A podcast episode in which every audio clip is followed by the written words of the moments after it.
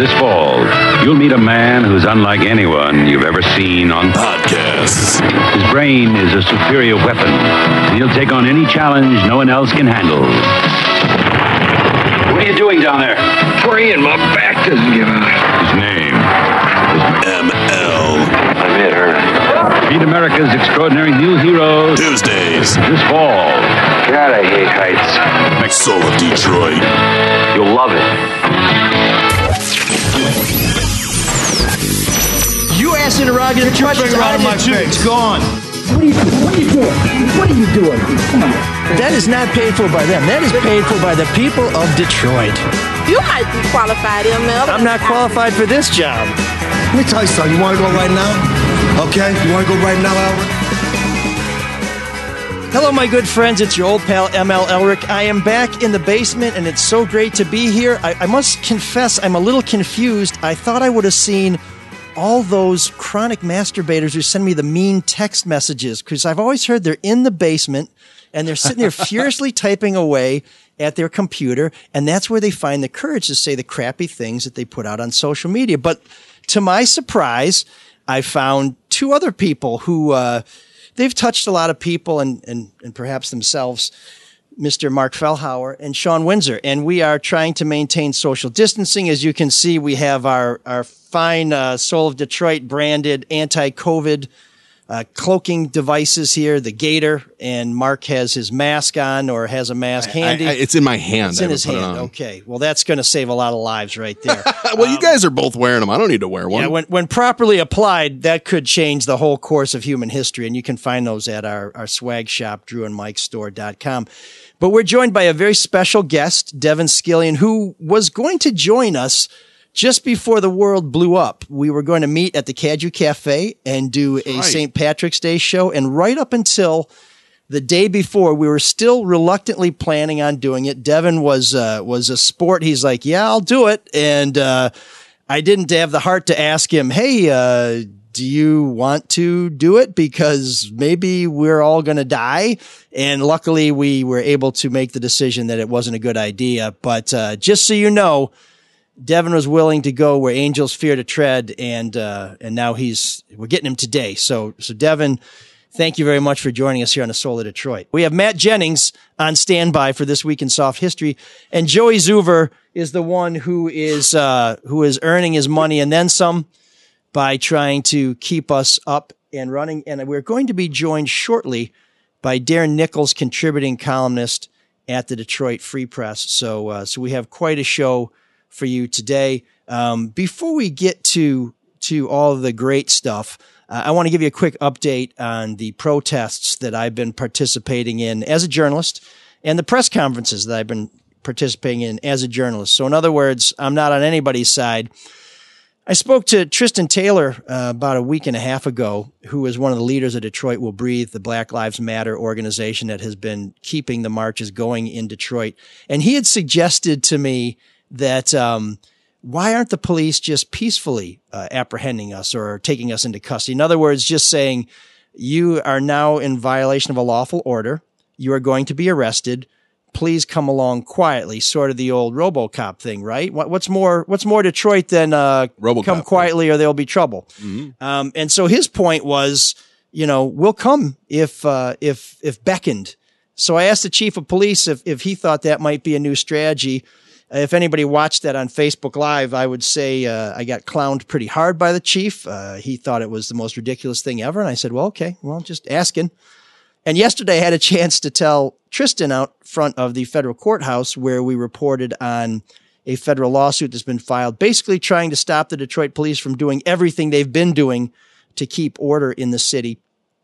And Tristan kind of laughed that the chief thought it was funny.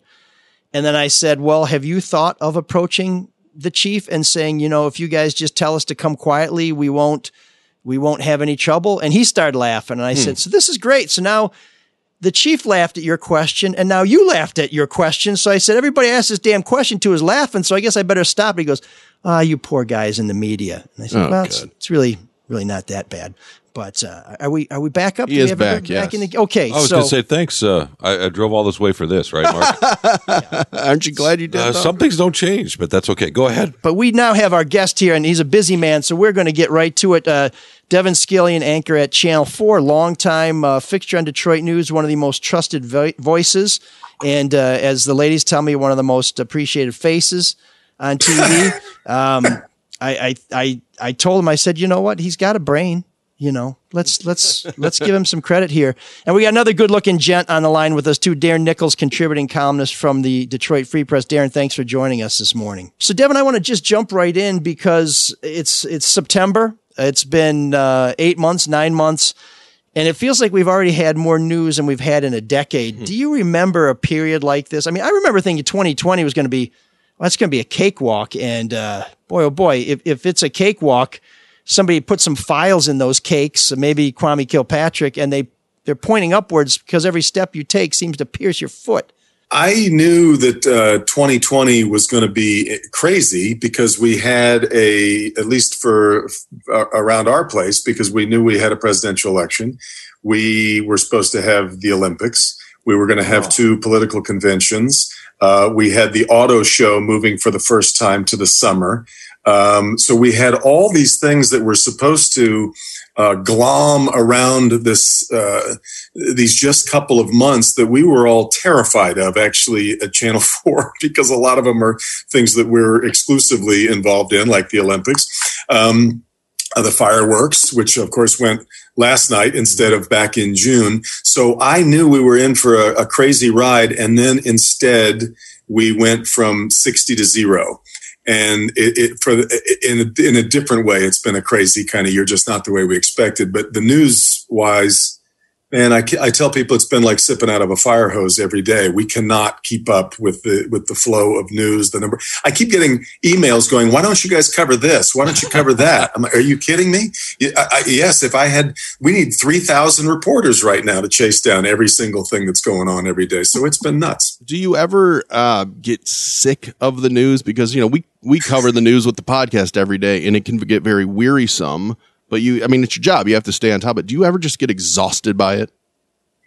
Uh, I, I, get exhausted by uh, by some of it. There's no doubt about it. And we too often we are our own worst enemy in the media. And we can talk about this later because I know we want to talk about what's happening with modern media.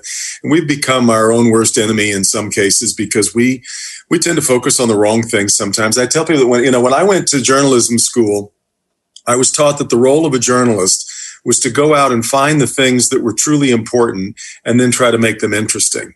And today we get it backwards all the time. We go out and we find crap that's interesting and we try to make it somehow seem important.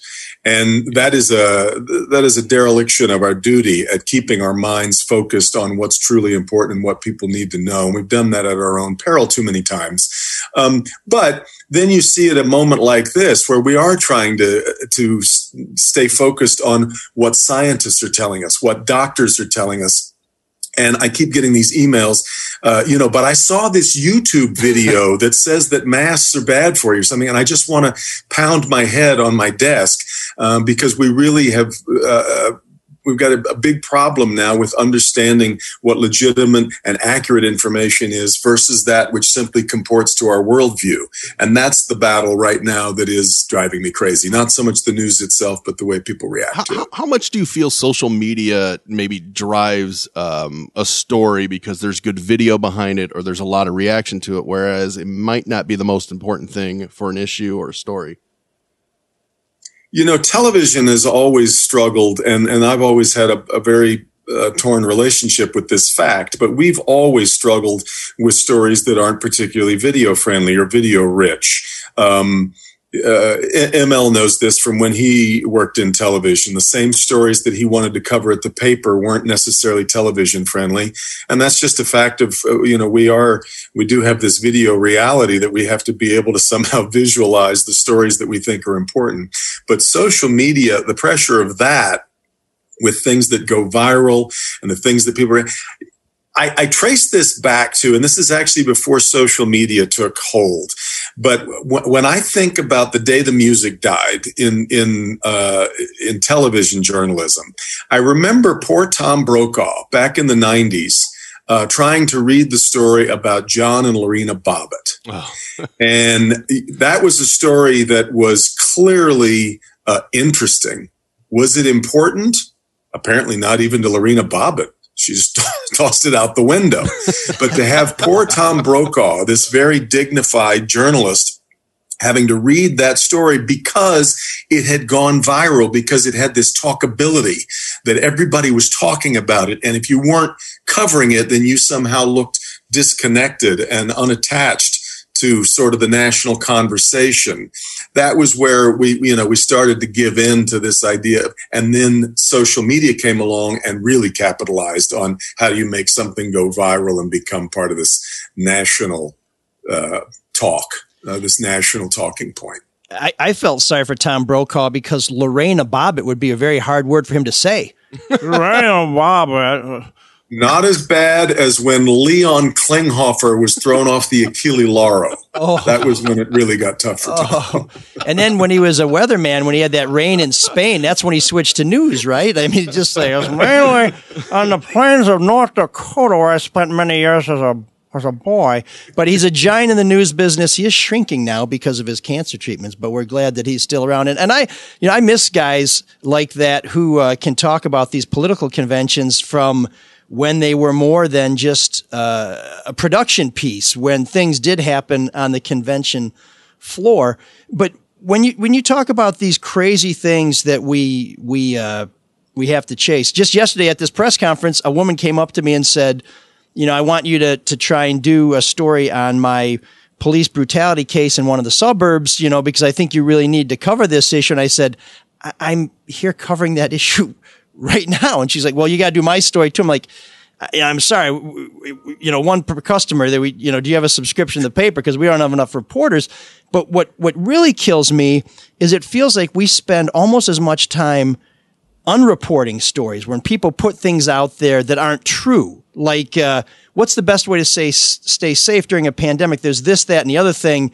And by the way, these things that somebody else is pushing out there, they don't work and and we have to research that because we don't want to say something that might work, won't work. And when you're trying to tell somebody that what they told you isn't true, you better be sure because the last thing that you want to do is tell somebody they're wrong when they're really right. And so this this trying to deal with the counter narrative, it's absolutely exhausting. And at the end of the day, your head is spinning and you do all that and then some joker saw something on some website and said well didn't what about this one? And you're like well i guess i got to read that. And then it turns out to be more bullshit. And you're like well now i've fallen behind on doing real stories. This is the central problem right now with with reporters trying to cover the Trump administration. And I I know that my opinion on this isn't necessarily popular among his supporters. But the real divide I believe between the press and the president and the presidency is less political, is less philosophical, and it has more to do with the fact that from the, my very first day in journalism school, I was taught to try and figure out what the truth was, and that that was what was going to take me through my career. As long as I was right, you could argue with my choice of story or, or my choice of priority that I might put on a story, but if I was right, that uh, ultimately I was I was protected. And from the very first day of the Trump administration, when they sent Sean Spicer in there to hmm. scream at the reporters and demand that what we had just watched happen on the inaugural day crowd was not what we had actually watched. That set the die. That set the, the way that the relationship was going to work. And to keep telling me something that isn't true, and we're now at, as the Washington Post has calculated, more than 20,000 statements from the White House that are either everything from slightly dishonest to liar, liar, pants on fire. That's a little bit like standing in front of a room full of cardiologists and chain smoking. You are standing on my last nerve, on my, on my one sensitivity that I have had from my first day of becoming interested in being a journalist.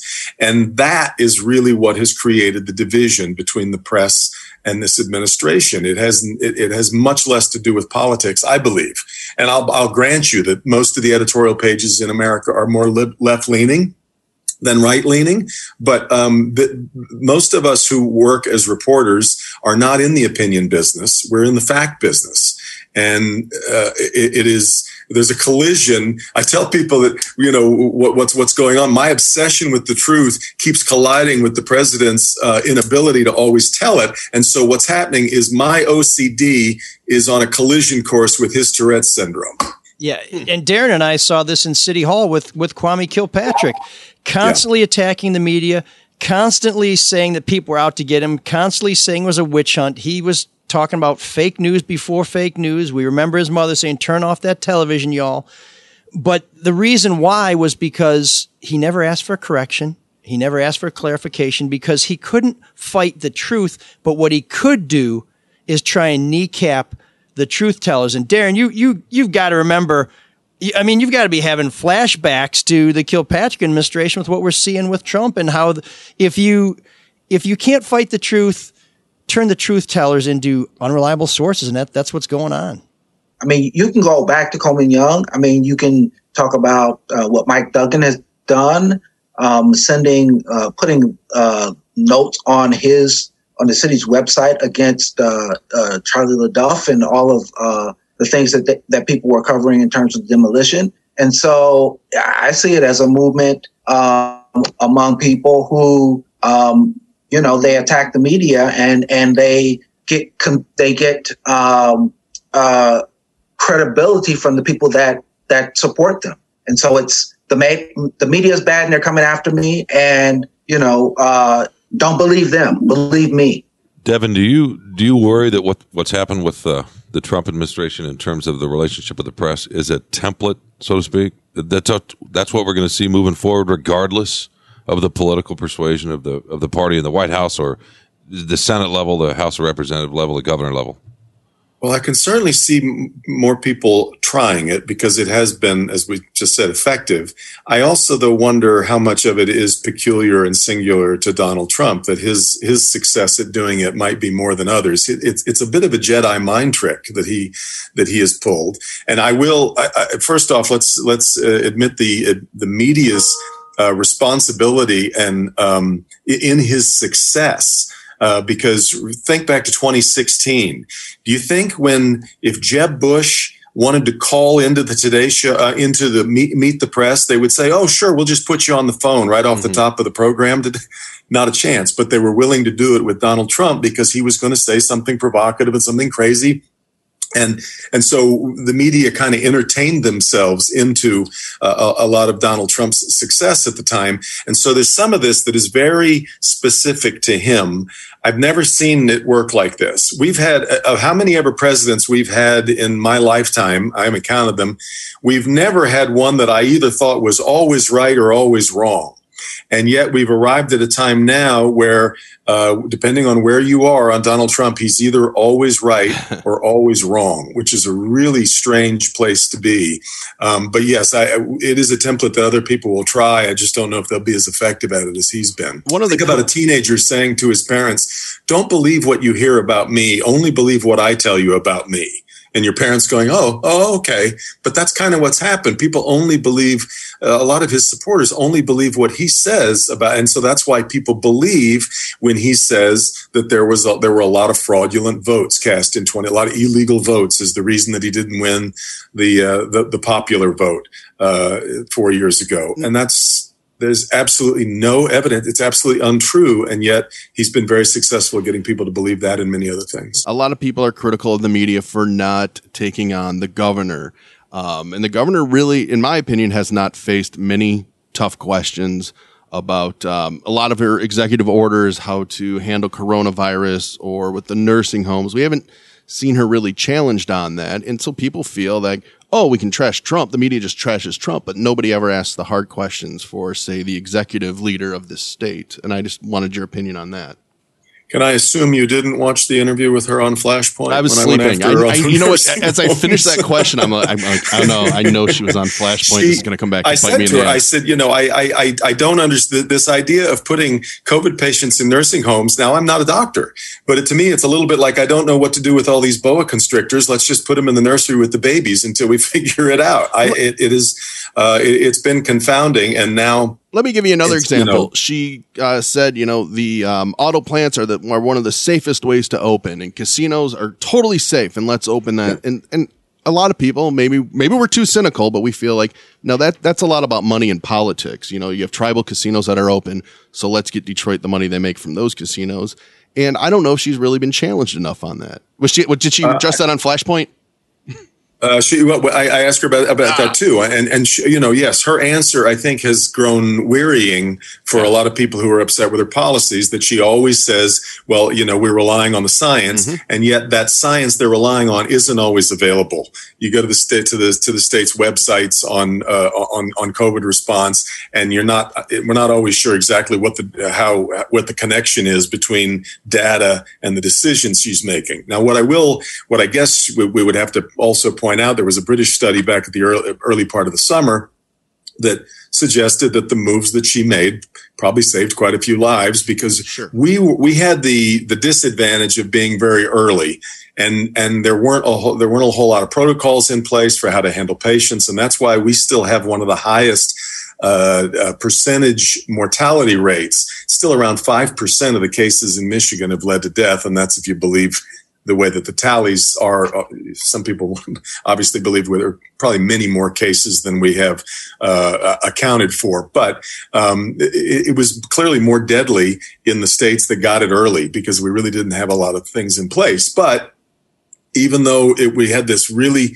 huge uptick in cases and a huge uptick in deaths early on, in fairly short order with the orders that she brought around. And as painful as they were the state has been able to bring those cases uh, uh, back in line to the point now where it looks like we're going to we're going to try and open gyms. But yes i never un- my big one that i that i asked her about and uh, the lieutenant governor and Joneigh Khaldun about was why was the lottery so uh, essential? You watch people show up at a convenience store; they're they're standing in line to buy lottery tickets. Uh, It, it there's there's hand, you know, you're you're handling paper. It seems very against all of the uh, all of the protocols and all of the advice isn't the only explanation that it's a revenue stream uh, for the state. I, I've never got a great answer on that one either. I wanted to follow up on the Donald Trump phenomenon. How much did him being on Celebrity Apprentice for 15 years give him more credibility uh, than the average person that would make all of the um, kind of accusations that he did? It's a great question. I, um, uh, you know, to be sitting in a boardroom where you're, where you appear, everybody is uh, sort of um, uh, deferring to your opinions, your thoughts, and your hiring and your firing. Um, I don't know that it, it, that it felt particularly presidential, but it certainly felt CEO-ish. It certainly felt like a leader, uh, and I think that yeah, I think that that that that was pretty effective. But I think that the more uh, the more effective thing, I mean, I, I, when he first started his campaign, even his most ardent fans never thought he had a chance of winning. But what he was much better at doing as the thing went along was continually framing the debate, especially given that. Uh, Darren, you remember when those first debates, the very first debates where they had to have two different nights uh, and two different or not two different nights, but two different debates because we had too many people. And so you had 20 people that night trying to make their point. And so when it came time to cover the debate, instead of saying, here's what all 20 candidates had to say about uh, trade policy, it was almost impossible to do that. So instead, here was Donald saying, Lyin' Ted, Crooked Hillary, Low Energy Jeb. Uh, and and that's what ended up you know owning the narrative much more than than substance. And part of that was structural because there were so many candidates. But he he completely defined the way that that we covered the race. There's no doubt about that. In my opinion, he's really masterful at pushing feeling um, over facts, and a lot of times, and I, and I feel like we sometimes see this um, with what's going on in Portland and Kenosha. And the AP had a big story about the uh, portrayal of, of mayhem in urban areas doesn't always match the reality. How much fault should the media get? Because you know what, protests, burning buildings, that is that's really good video. And next thing you know, you might have a 17 year old crossing straight uh, state lines with a long rifle. Do you, do you think the media takes any of the blame for maybe pushing uh, the the the narrative on that? Absolutely, and and and in conjunction with the with social media, you put those two things together, and does anybody have a real understanding of what's going on in Portland, or is everybody looking into a funhouse mirror? I got a good friend that I went to high school with who lives in Portland, and he writes me every once in a while and says, "You know, this is all really happening within about a, a two block area, and it really is not."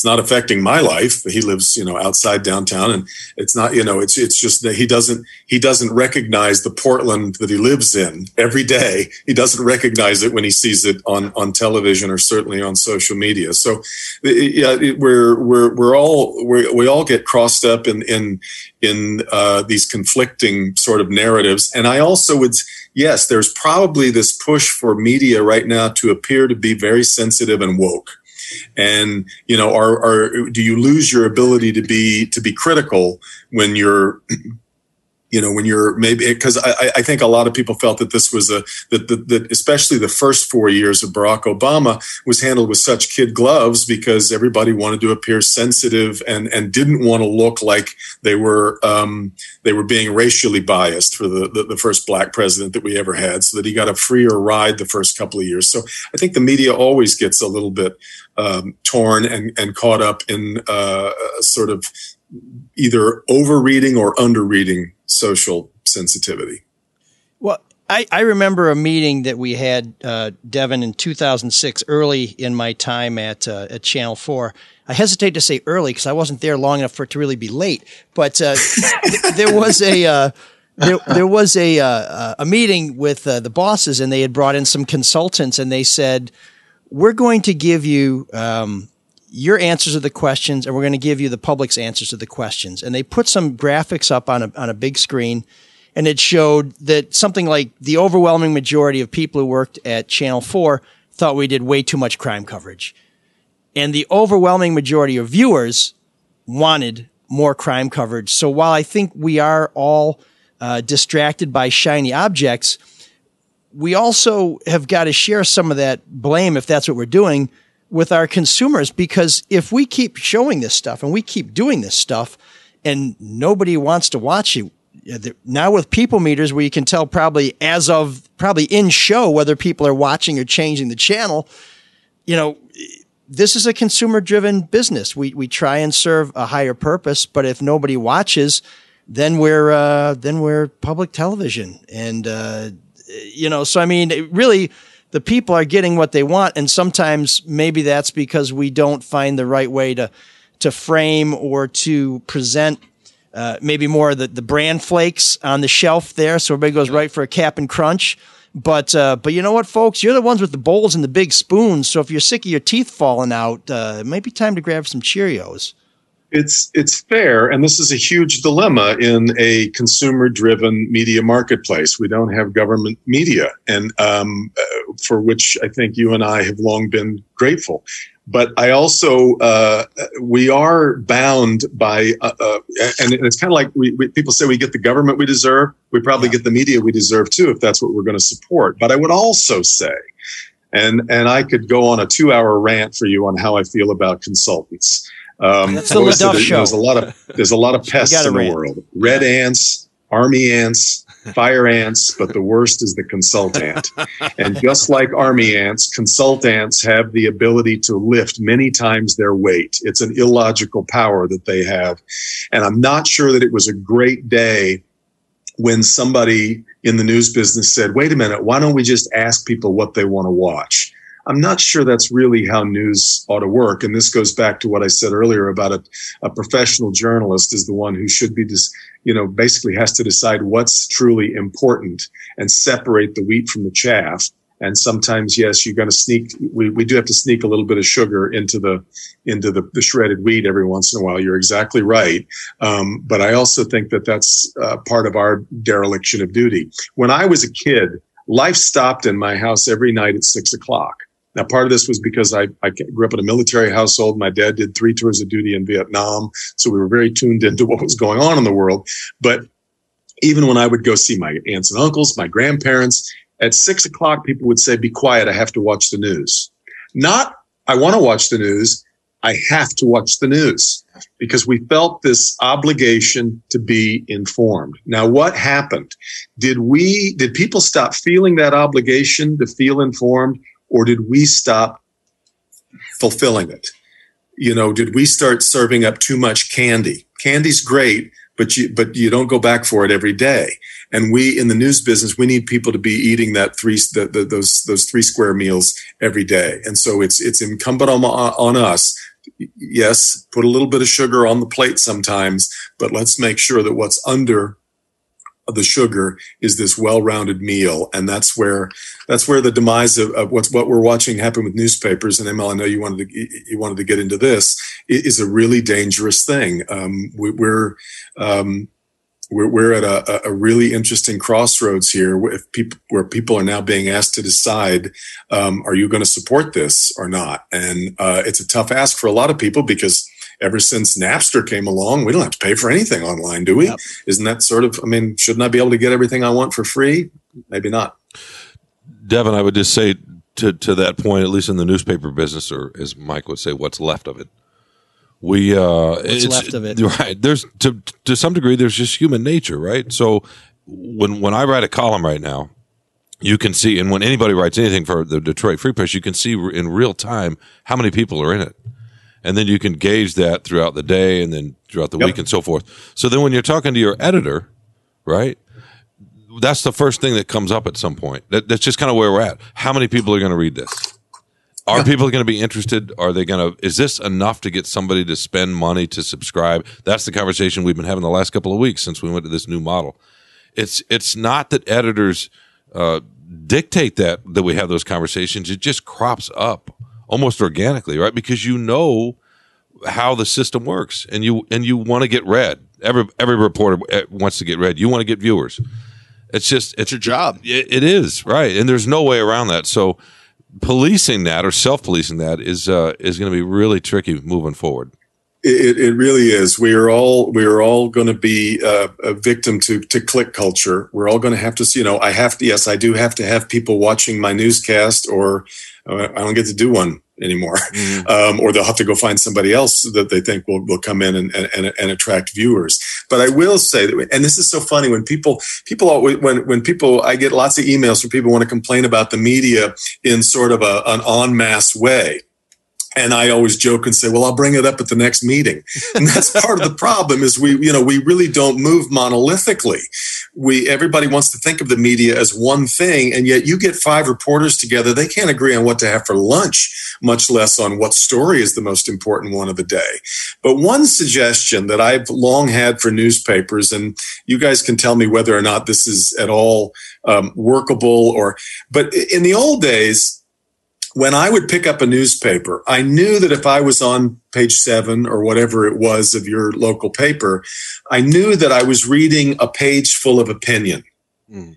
And now when I go to freep.com, washingtonpost.com, New York Times, uh, it is all jumbled. Opinion is all jumbled up together with news coverage. And I think that is a really unhealthy thing.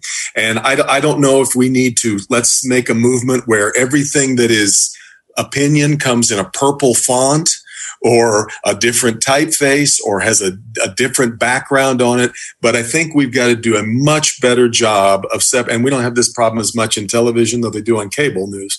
Um, we don't do a whole lot in opinion, but I but I really think that the, the newspapers need to do a much better job of separating news coverage from opinion because right now people have always believed that there was that there was there's no difference between the editorial page and the and the front page anyway which I, I, I just, it breaks my heart when people hear that because they don't understand how a newspaper works or how a, an editorial board works. And, and, I, I really think that that's one thing that I would love to see a national movement of all the papers getting together and separating their opinion from their, from their news coverage. Uh, a while ago, you said that one of the criticisms is that people feel that the media or, or maybe TV uh, news is too woke. Is that in regards to say cancel culture? Um, or is that in regards to the overall social movement that is going on with the protest? What what's the feedback you're getting there?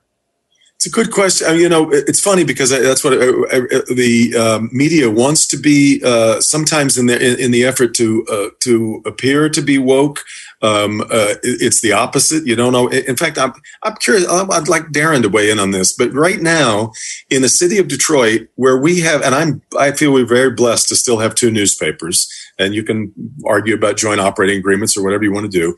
But I cannot believe that we don't have a full time uh, columnist of color in either of the papers. I, I, I, and, the, and, quite frankly, we don't have columnists at both papers at all, um, which is why they're trying to make moves to bring people like me and others um, to write columns um, at the Free Press or the News. Um, and and I do think in a city that's 80, 79, 80% black, um, that you don't have someone who um, weighs in on major issues that are going on in the city, um, I think is a disservice to uh, the people in Detroit. Um, you know, I'm, i remember the times of Betty DeRamus and Bill Johnson and uh, Luther Keith and um, all of these, and Susan Watson and uh-huh. all of these um, high profile black people who were weighing in and giving their opinions on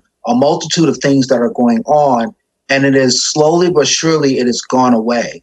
Um, but again, they were independently owned for the most part up until about 1985, um, and they weren't listening listening to their bosses in in in DC. And so, do the people in DC really understand uh, the needs for Detroit is different than the needs in Arizona?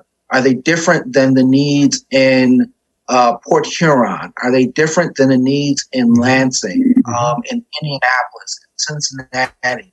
And I think um, you have to treat in, each individual newspaper as as one that services their community in, in the right way. And just as uh, Hispanic issues are more prominent in Arizona, the issues of African American people in Detroit are more prominent and I, and so I think I think it's more of a byproduct of um, of that, as well as um, you can get people of color in your newsroom, but how do you retain them, yeah. and how do you uh, force them, or how do you help to in, in, increase their their uh, what they do?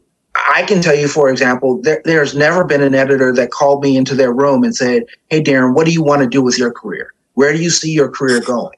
And so, so for a lot of people, um, that frustrates them and makes them want to leave the business. Um, whereas I stuck it out.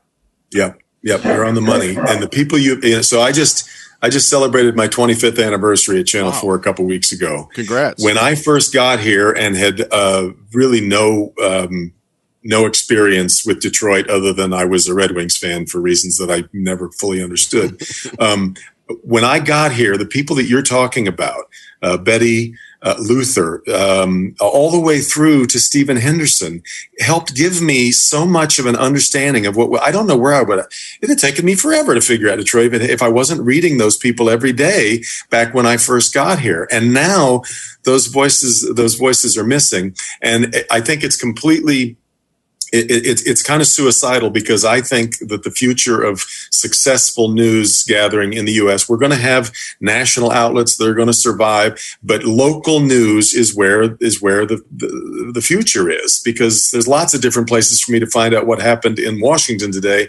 Only a few for what happened in Detroit, and as these papers become sort of I don't want to say nationalized, but taken over by by corporate interests that don't necessarily have feet on the ground and are paying attention to what Darren's just talking about here. Uh, that that that doesn't seem like a great recipe for um, for moving forward.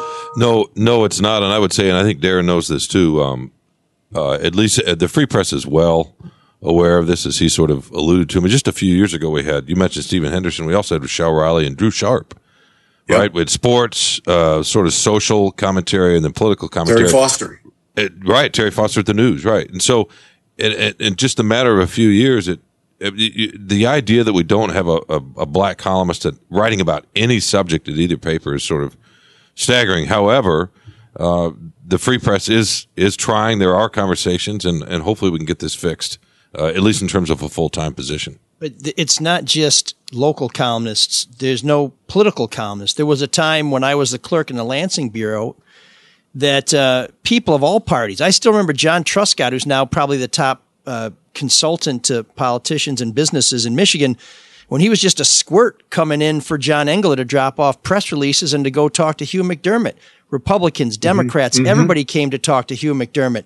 They, they wanted to get his thoughts on things. They wanted to share things with him. They wanted to see if they could interest him in writing about a subject. And he was, you know, he skewed a little more left. He was, he was not big on gun rights. He was very big on the environment but everybody felt they could trust him and nobody was out there saying, oh, that's just more crap from that lefty Hugh McDiarmid. I mean, there were trusted voices. And one of the reasons why we've lost those people, quite frankly, is because they're expensive.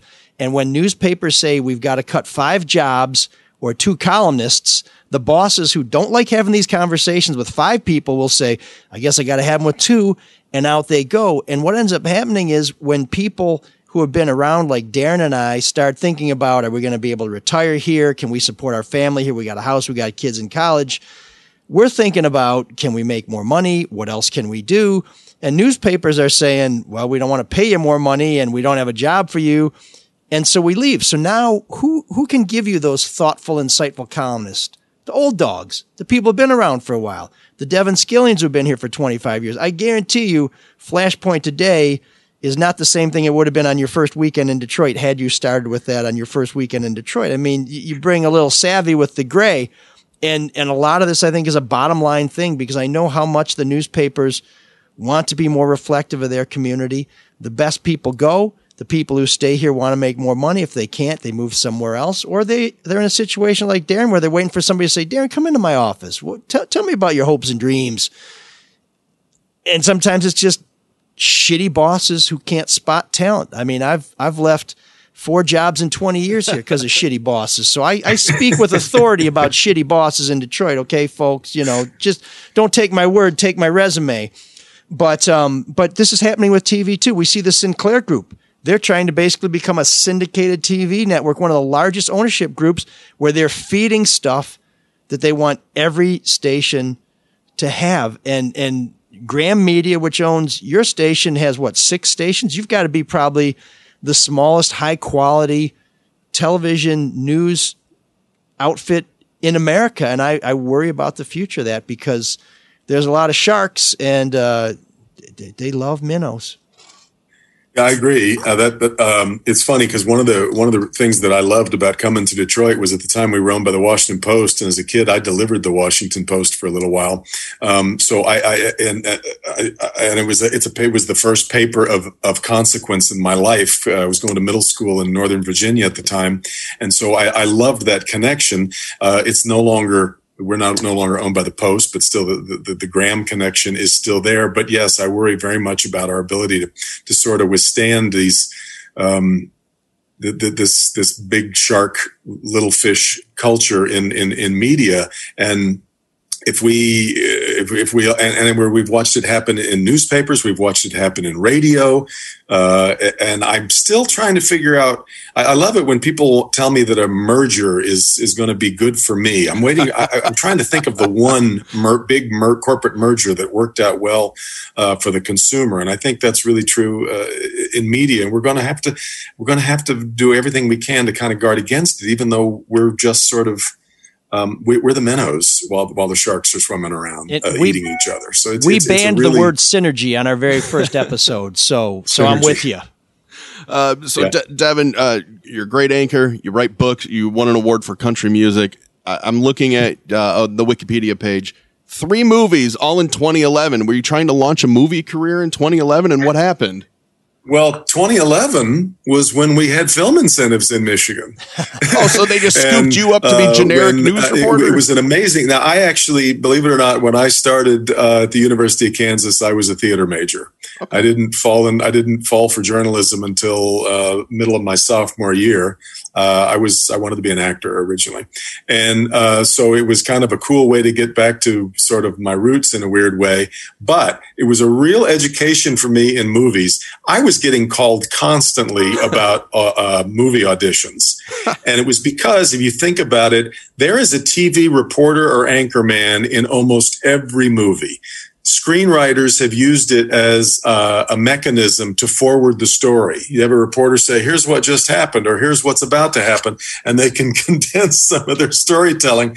I was getting called constantly, and I wasn't even, you know, I wasn't even really trying to get a job. It was just a really interesting uh, time uh, because auditions were just happening. I, I, could have gone to one or two a week at the time if I was uh, willing to take them. So it was a really, but I, I my uh, my night with Wes Cravens yeah. shooting on Scream Four, one of the one of the coolest nights of my life. Really, really fun out in Manchester, Michigan. Who uh, was there? Anybody else in your class at Kansas who hit it big in the movie industry? Anybody uh, you know? Um, two two people who have uh, I mean a, a, number of them have had uh, different Careers, kinds of yeah. success like behind the scene uh, I went to, to school with one gal who went on to become a, a really great casting director um, one of the uh, one of my uh, classmates at KU was a guy named Jay Karnes who was in the Shield for years mm-hmm. um, Jay's uh, terrific and, and, still a good friend. In fact, uh, lives lives in Portland.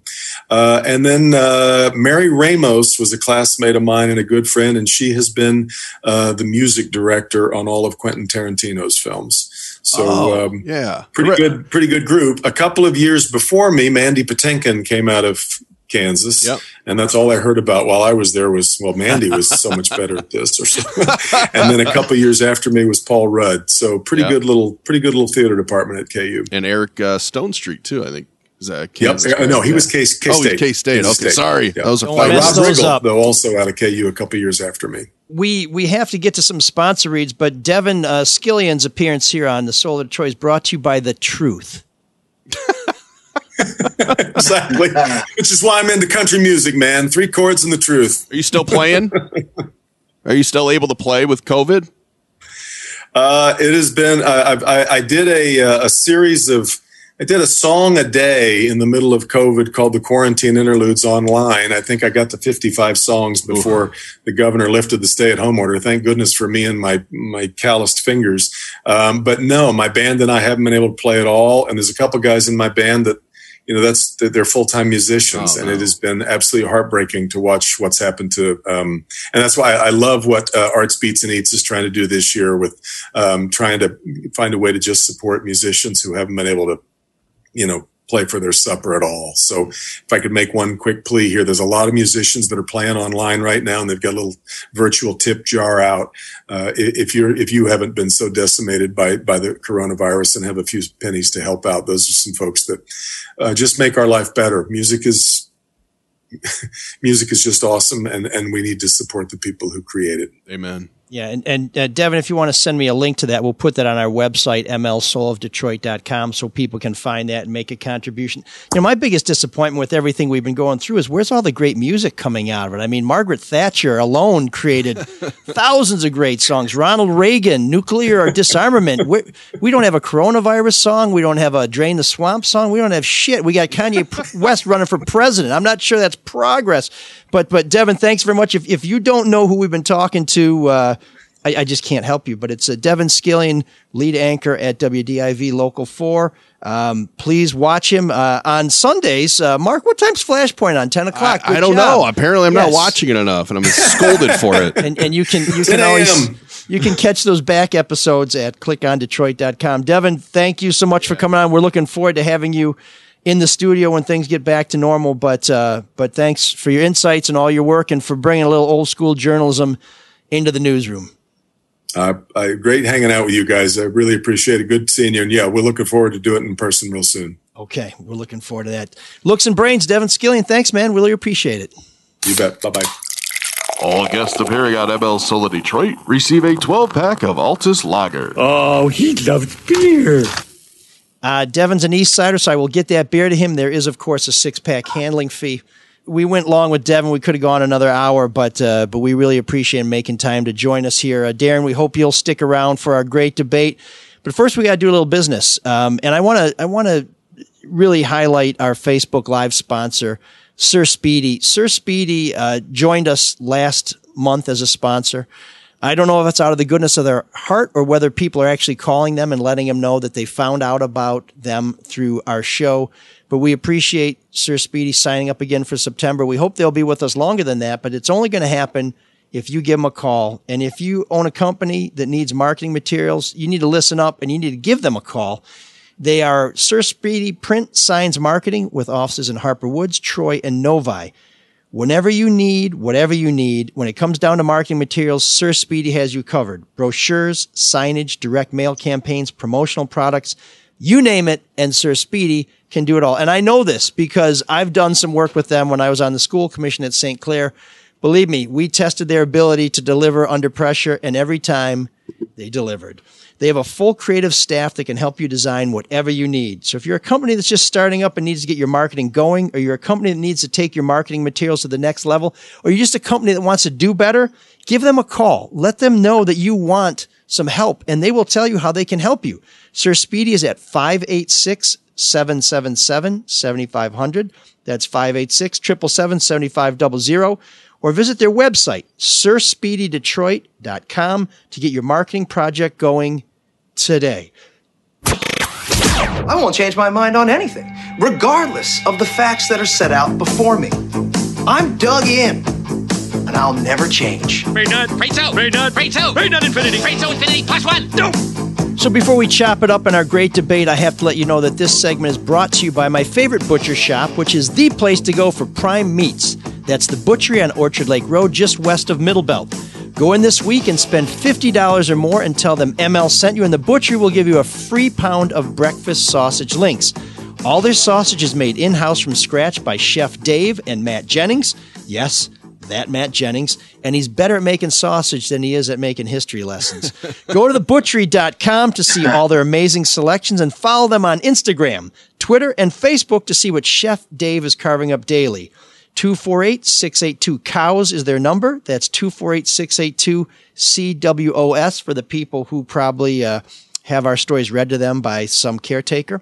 They can even have small private cooking classes with Chef Dave and Chef Julie Hubbard. Check them out. It's worth the drive. I've made it. I tell you, I'll be back. It's outstanding. I promise that you will not be disappointed. And when you get there, make sure to tell them that ML sent you.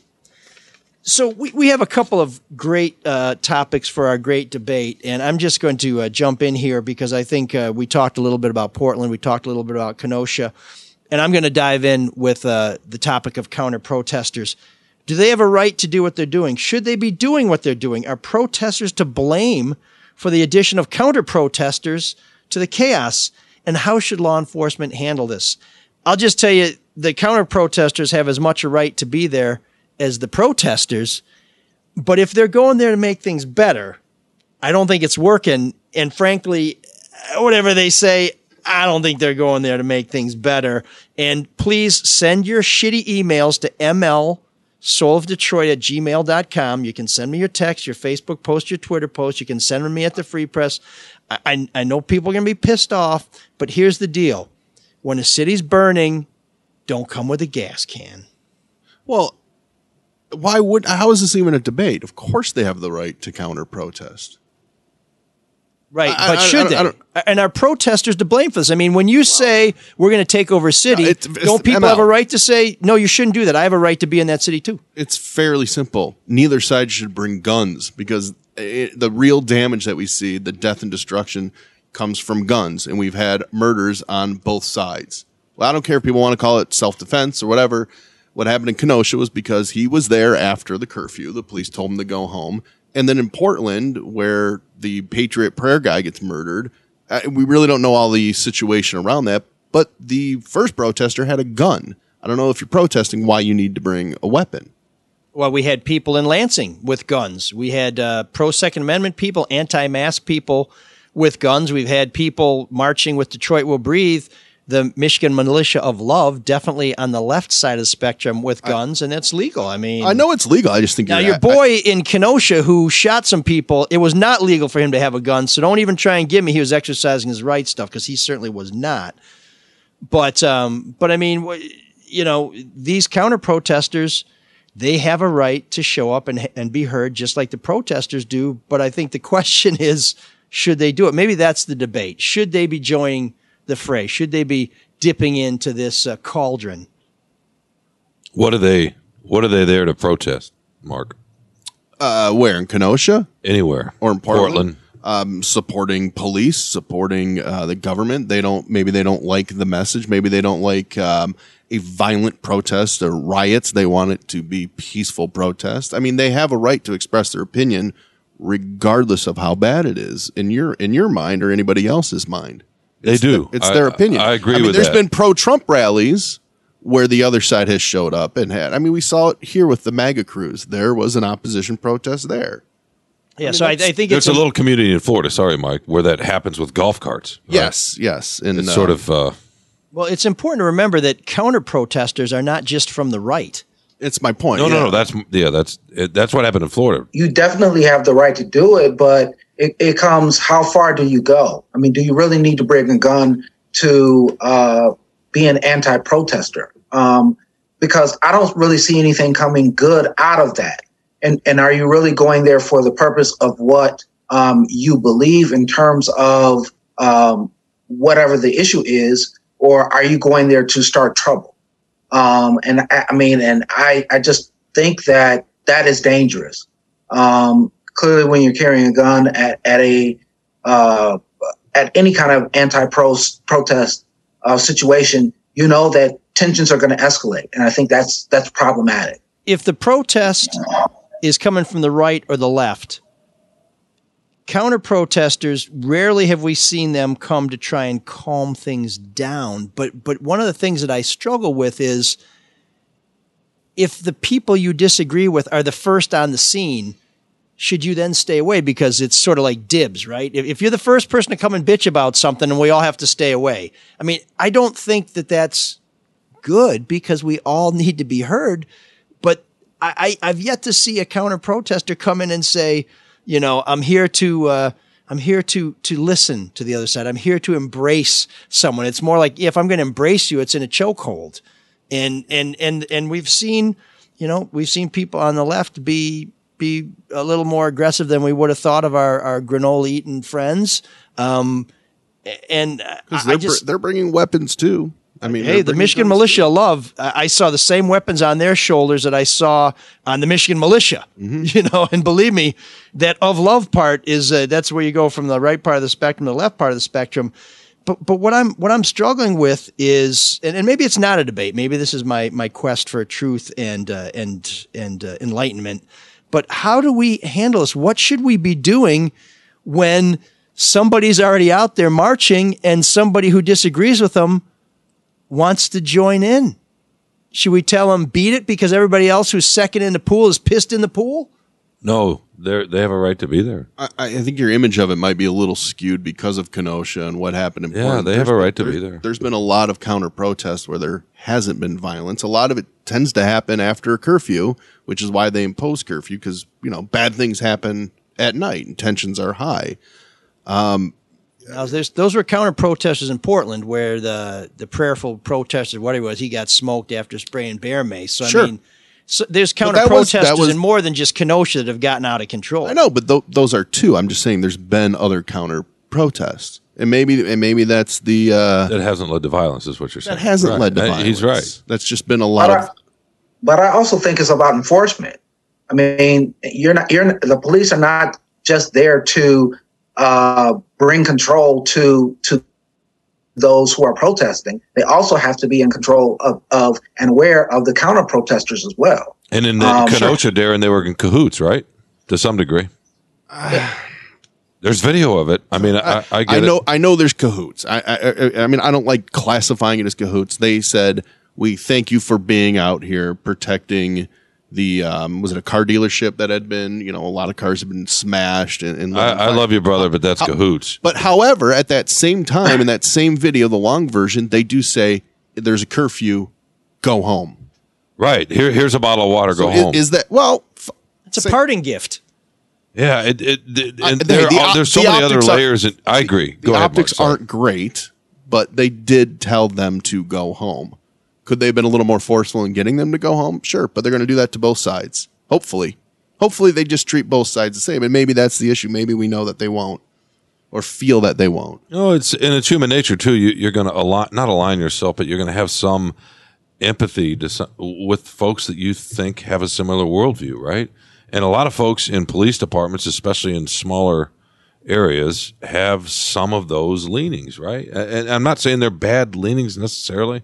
The white supremacist part is, but um, just the idea of guns and camouflage and protecting and how you kind of see yourself, self identity.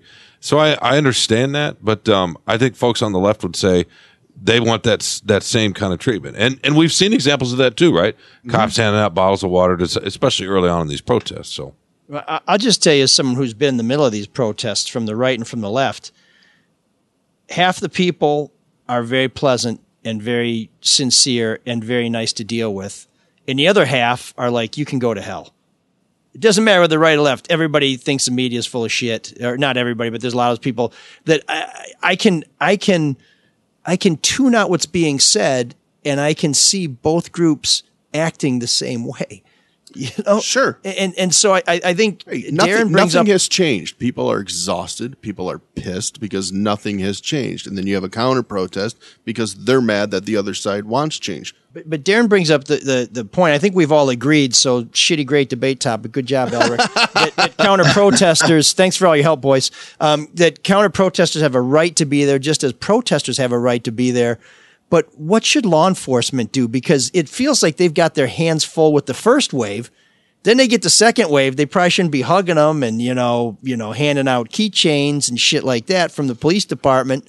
But um, you know what? What are police to do? It feels like every time they turn around, they're taking a punch in the face, and I guess they they deliver a few too. But uh, Yeah, I mean, I think I think it's a tough spot, but I also think that the police have to do a better job of. I mean, when you in this, you know, when you look at Kenosha, and you know, a guy walking through the crowd with a gun, um, and at least from what I understand, moving his way past the police with a gun. after You might want to pay attention to what he's getting ready to do. Yep. You know, um, and and and, and I, I I use that as the example of what um, should be done when you see uh, someone who may be out of line. It may be time to break break ranks and to control the people who are out of line. I that's that's a dangerous line though, because who's to decide what who who that is or what that line is? Obviously, if they have a gun, yeah, that person. I think the Detroit police have done a pretty good job with the protests. We haven't had too many clashing protests downtown. I mean, ML, you've been there, but they say, hey, as long as you're moving and you keep moving and you're going somewhere, we we will not enforce certain laws. Just keep moving. Then you have a situation, uh, what it was a week and a half ago, where they said we're going to occupy part of Woodward, and the police are like, nope, not part of the deal. And I think that's an appropriate response. Sometimes, do we get a little too focused on Kenosha and on Portland and on Seattle and not see what happens here or other places? okay, shitty, great debate topic. Because I agree, but but maybe maybe what this is really is an opportunity to uh, make a a cry for um, for personal responsibility. Whether you're a protester, Yeah. whether you're a counter protester, don't be a dick. And I don't think there's any debate about that. Oh man, the geeks have inherited the earth. Did I do that? What a dork. Does him wanting to play with us again mean that he's turning into a geek, or we're turning into cool guys? If you are looking to save some money, maybe to skip a couple payments, this is a great time to refinance your loan. And the team at Hall Financial is working around the clock to help people save money by refinancing. If you take a look at some of these interest rates right now, it's insane. They're like two and a half percent if you have the right term, good credit rating, and uh, and own your house pretty staggering what you can do with uh, with a refi. If you haven't refinanced in the last year, Hall Financial is here to help. Now is the time to lower your monthly payments and keep some extra money in your pocket. These are turbulent times and refinancing can probably help you skip up to two payments. So why not see if you can save some money and cut your term? Call Hall Financial, ask for my man Dan Morrison. If you're worried that uh, that people are going to come and cough on you and you know poke around in your private stuff, don't worry about it. Homes can be appraised without someone setting foot inside your house. Hall Financial Service is the fastest in the business, and that's why they have something like 1,700 five star Eighteen hundred breaking news. Eighteen hundred. Okay, they just hit eight. Where's Where's Devin with the? okay, 1,800 five star reviews from Michigan homeowners. Go to our webpage and click on the logo for Hall Financial to get started, or give them a call at 248 308 5000.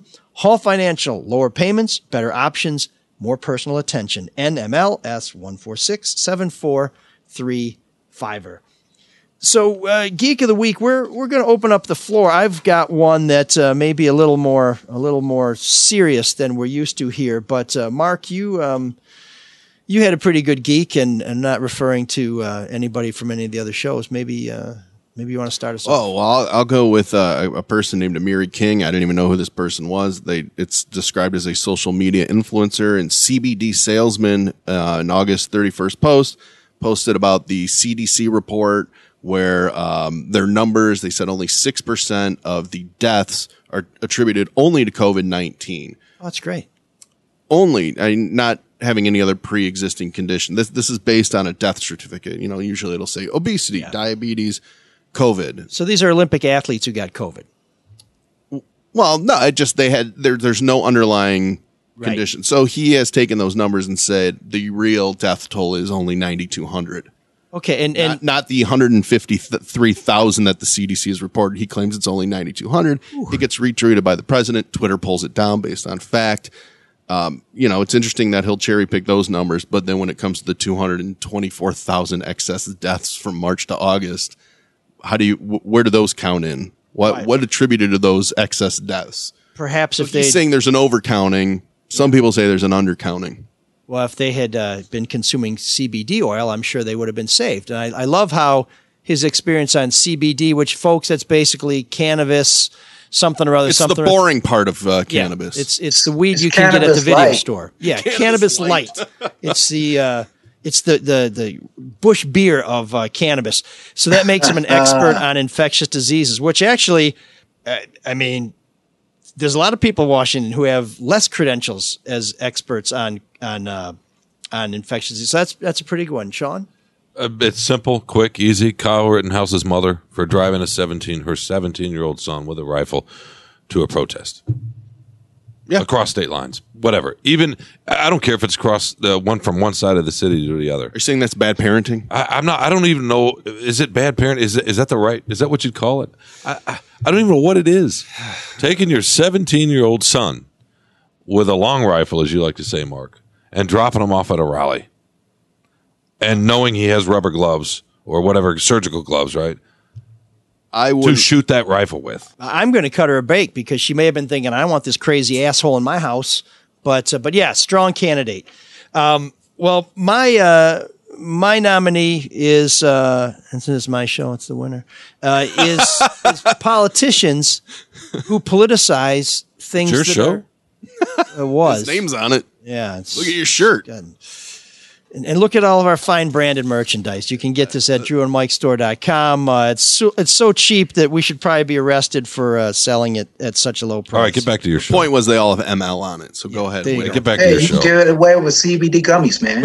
oh, you know what? That's right. That's right. Maybe Alex Jones will endorse it as something that will uh, prevent everything from uh, pestilence to uh, to incompetence and in, in, uh, in impotence.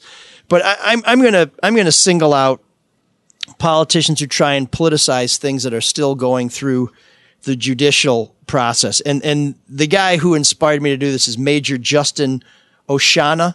He is a prosecutor with the U.S. Army who prosecuted Army Sergeant Bo Bergdahl.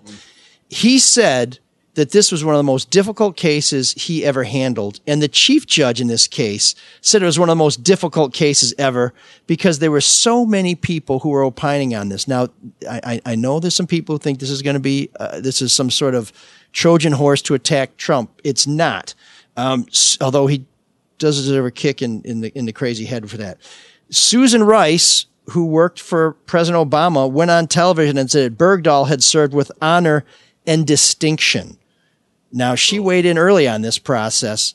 What Trump said was that Bergdahl was uh, a, a, uh, a, a traitor, that, that people died, that uh, American lives were lost trying to bring him back. Well, here's what the guy who prosecuted the case said. He said that there was no evidence he was a traitor. He said, yeah, what he did was not honorable, but he wasn't a traitor, and that no one died as a result of him leaving his post in Afghanistan. Yes, people were injured, were hurt, and we don't want to make light of that, but nobody died. Well, by the time all the politicians from the left and the right weigh in on this, there's almost no chance that this guy can get a fair trial. And in the end, the judges said that this case, in fact, they said what Trump said about Bergdahl was, and I guess, okay, Trump lovers, I'm an asshole now, okay. But this is what the judges said. This is what military judges said that his comments were troubling, disturbing, disappointing, inaccurate, inappropriate, and ill advised. And the chief judge said this case is unique in modern American military jurisprudence. Let us hope that we shall not see its like again. The politicization of this case started with Democrats, continued with Republicans. So, whatever party you're from, if you don't let our justice department, our justice system operate without you trying to put a finger on the scale, you are my geek of the week.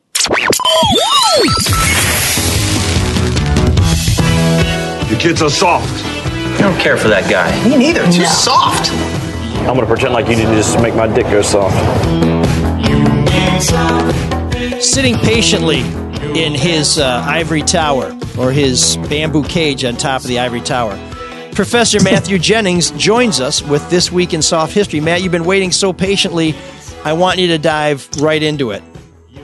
Okay, in '74, But first, fans Luke clashed with Nowacki police wants to on the help final you- day. What the heck's going on? But first, Luke Nowacki wants to help you so, so, t- such find a, a way to get through these ah. difficult financial times. Listen, the market seems to be doing really great, but it's it's it's it's just too easy to get in and get out on your own because you're panicking because you got a whim. You need professional guidance. You need the advice of someone who's been doing this, who knows what they're doing, like our generous, handsome, strong, patriotic Luke Nowacki. now now COVID free. He uh Yes, I heard about Yeah. that. I um God, I hope he didn't get it when we were doing shots at one time. probably it's your fault.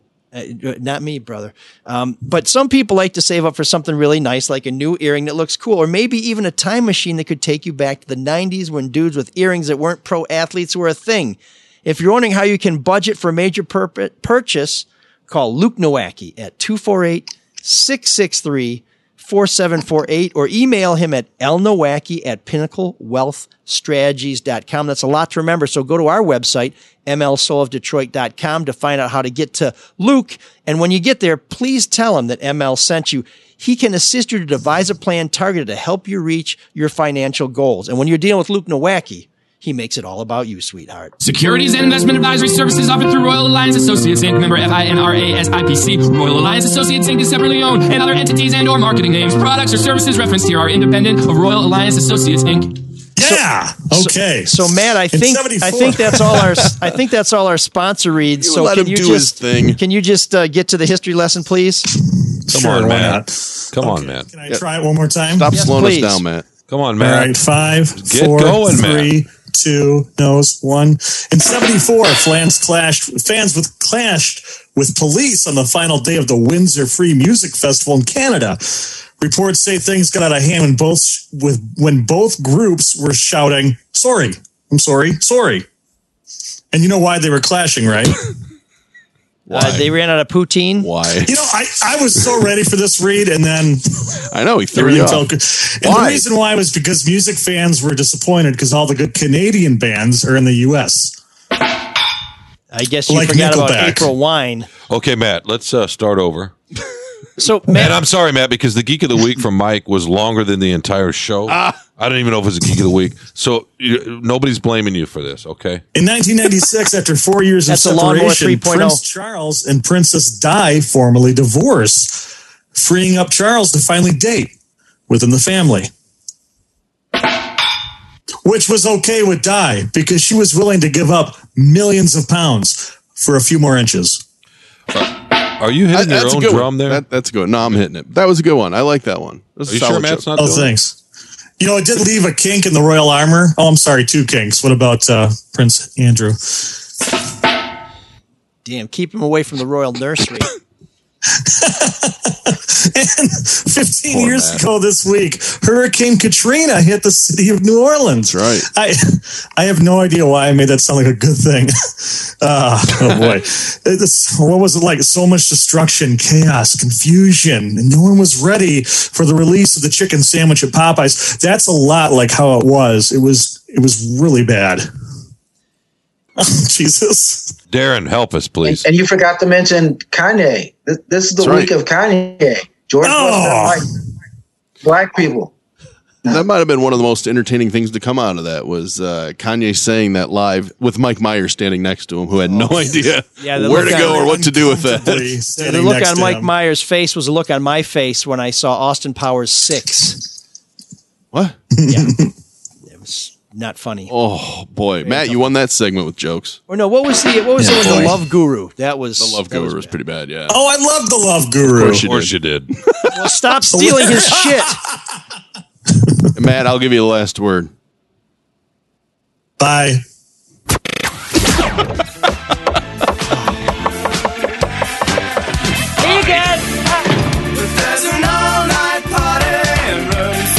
There's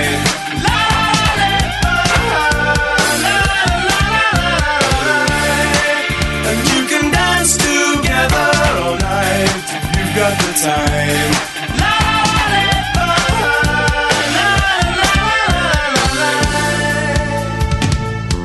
And as we transition from the classroom to the ballroom, we leave a broken Matt Jennings behind. But uh, we appreciate his uh, his take on history and look forward to next week's installment in that week in soft history. And Matt always gets an A for effort.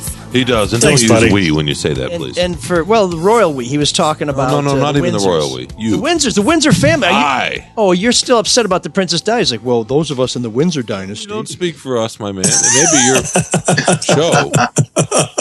You know, you've been stepping on the Irish for hundreds of years. You and the rest He's of the not even Irish. Anyway, last month we had some fun playing new wave hits or new wave bands that picked other songs and covered them and sort of made them their own. We would like to in the future do some not new wave bands who kind of put their stamp on some classic new wave tunes. But what we're going to do this month is is play you some B-sides from bands that uh, you know and you love and you're going to be surprised at how many of these B-sides are actually hits. And not only do I love diving into some of the great stuff that A&R people just didn't quite see, this gives us a chance to play a band, one of the great new wave bands that I think everything they did is terrific. So it's hard, hard to find a, a hit. I mean, a song that didn't really get its acclaim. But we're going to start off with XTC. And believe it or not, a B side that became their biggest hit called Dear God. Dear God, hope you got the letter and I pray you can make it better down here. I don't mean a big reduction in the price of beer. But all the people that you made in your image, see them starving on their feet. Cause they don't get enough to eat from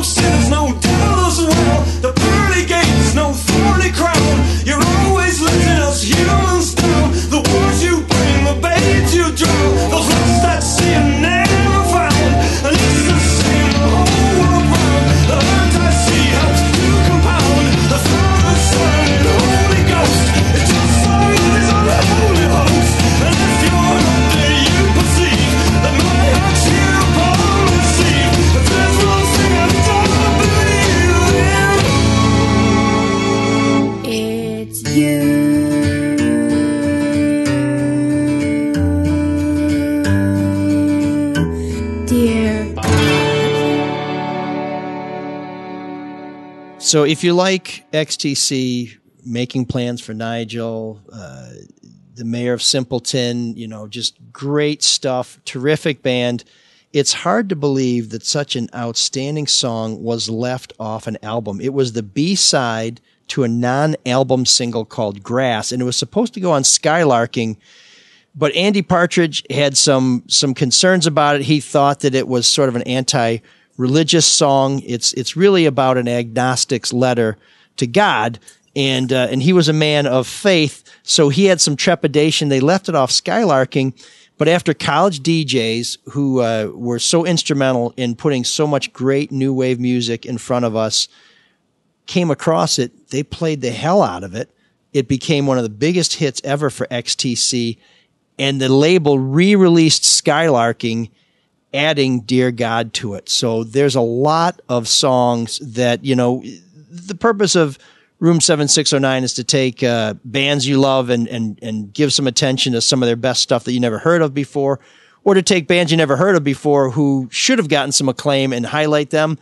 As we go through the B sides this month, what you're going to find out is that some stuff that these great bands didn't even realize was that good is outstanding. Yeah. And and somebody should have realized it. Well, well, the uh, the public figured it out, and we're going to uh, spend this month sharing those with you. So if you have some nominations for us, please send them to mlsoulofdetroit at gmail.com. Guys, did you know XTC before this? Well, that's easily their biggest song. Yeah. Yeah, I've heard the song a million times, but I didn't know who they were. So everybody keeps saying play XTC, play XTC in room 7609. I'm just like, everybody knows XTC. All their stuff is great and did well, but I think uh, maybe I'm just exposing myself as uh, as a record store geek on that one. But um, if you like Room 7609, if you're one of our aficionados who wants to support this part of our show, you can buy our new Room 7609 keychains. These are some of my favorite pieces of swag that we have. Um, they are awesome. They look like an old hotel key. But when you pull one out, everybody knows that not only do you support the show, you support the Red Shovel Network, and that you've got a pass to get into room 7609. So please check those out on our website. Um, Marc, where do people find all our great swag? Uh, DrewandMikeStore.com. That's right. So go and get there, buy early, buy often.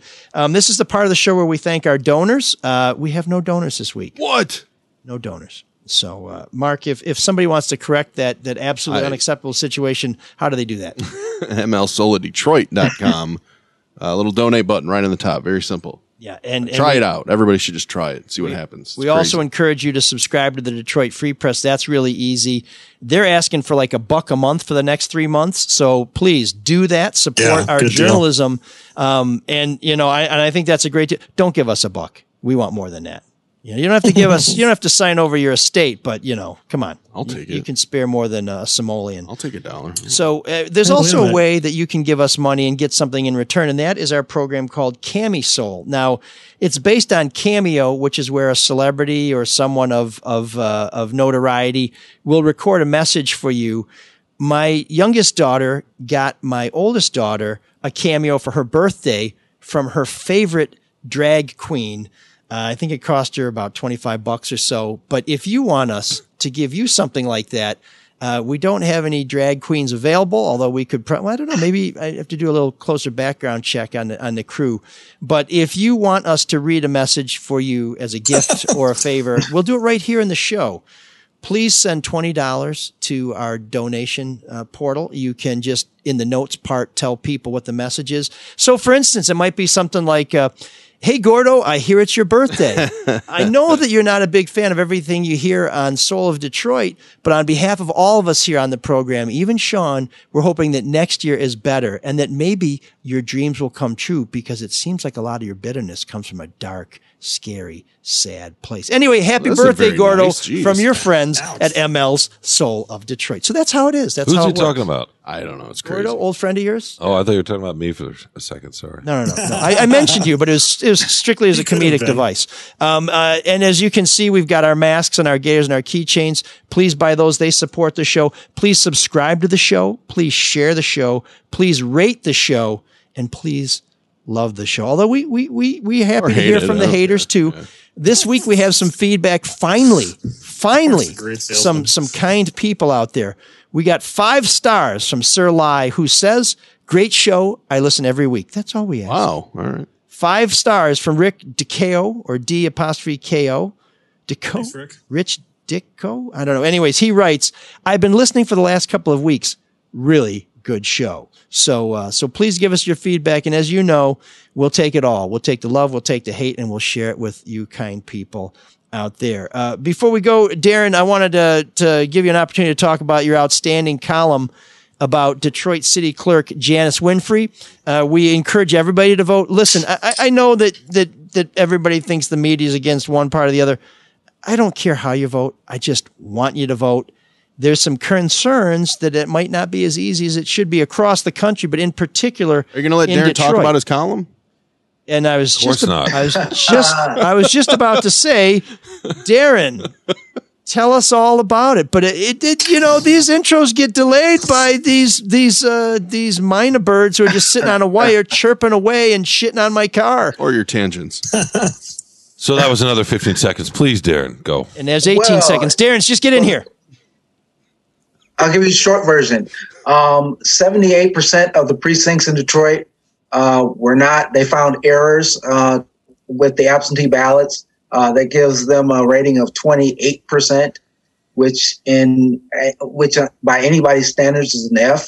Um, and this has not been the first time Janice Winfrey, uh, the city clerk, has had problems uh, getting uh, the elections right. We know what happened in 2016, um, and I, I wrote about, about it. I have very strong opinions about it. Um, you know, this is unacceptable in Detroit, um, and uh, there are calls for the states, the state, as well as or possibly uh, the federal government to come in to administer the election because of uh, how crucial uh, making sure these these are done properly um, and making sure that um, uh, Janice Winfrey gets all of that that her poll workers get all of the assistance that they need. And so Um, remember that so this that was- election in 2016 may, may very well have come down to the vote in Detroit. We do not want to have any problems in 2020. Check out Darren's column. We will have it on our website, mlsoulofdetroit.com. You can also find it at freep.com. Uh, we're going to ask Shawn uh, what he's working on, but we're out of time. So uh, please support all our Red Shovel Network shows. Charlie LeDuff's No BS News Hour. He has an outstanding interview with Deputy Police Chief Todd Bettison, who at one time kneeled with protesters and is now Yeah. telling them to get the hell out of town. There's no filter sports with. Eli, Denny, and Bob. And of course, the show that makes all the other shows possible, the Drew and Mike podcast. I want to thank our special guest, Devin Scillian and Darren Nichols, Marc, Shawn, and Matt. I got to thank them. It's a part of their contracts. And of course, Joey Zuver for trying to keep this show on the rails because it's been kind of a rocky one, but we're at the end. Mercifully, thankfully, gratefully, I turn to my friend Cyrus and I say, please, Cyrus, will you take us out? Can you dig that? Can you dig it? Can you dig it? In the beginning, God said, Let there be light, and there was light. Over the next six days, God created the earth and sea, the sun, moon, and stars, animals, and humankind. On the seventh day, God rested. And on the eighth day, God woke up, refreshed from his nap, and made what most agree is his finest creation yet.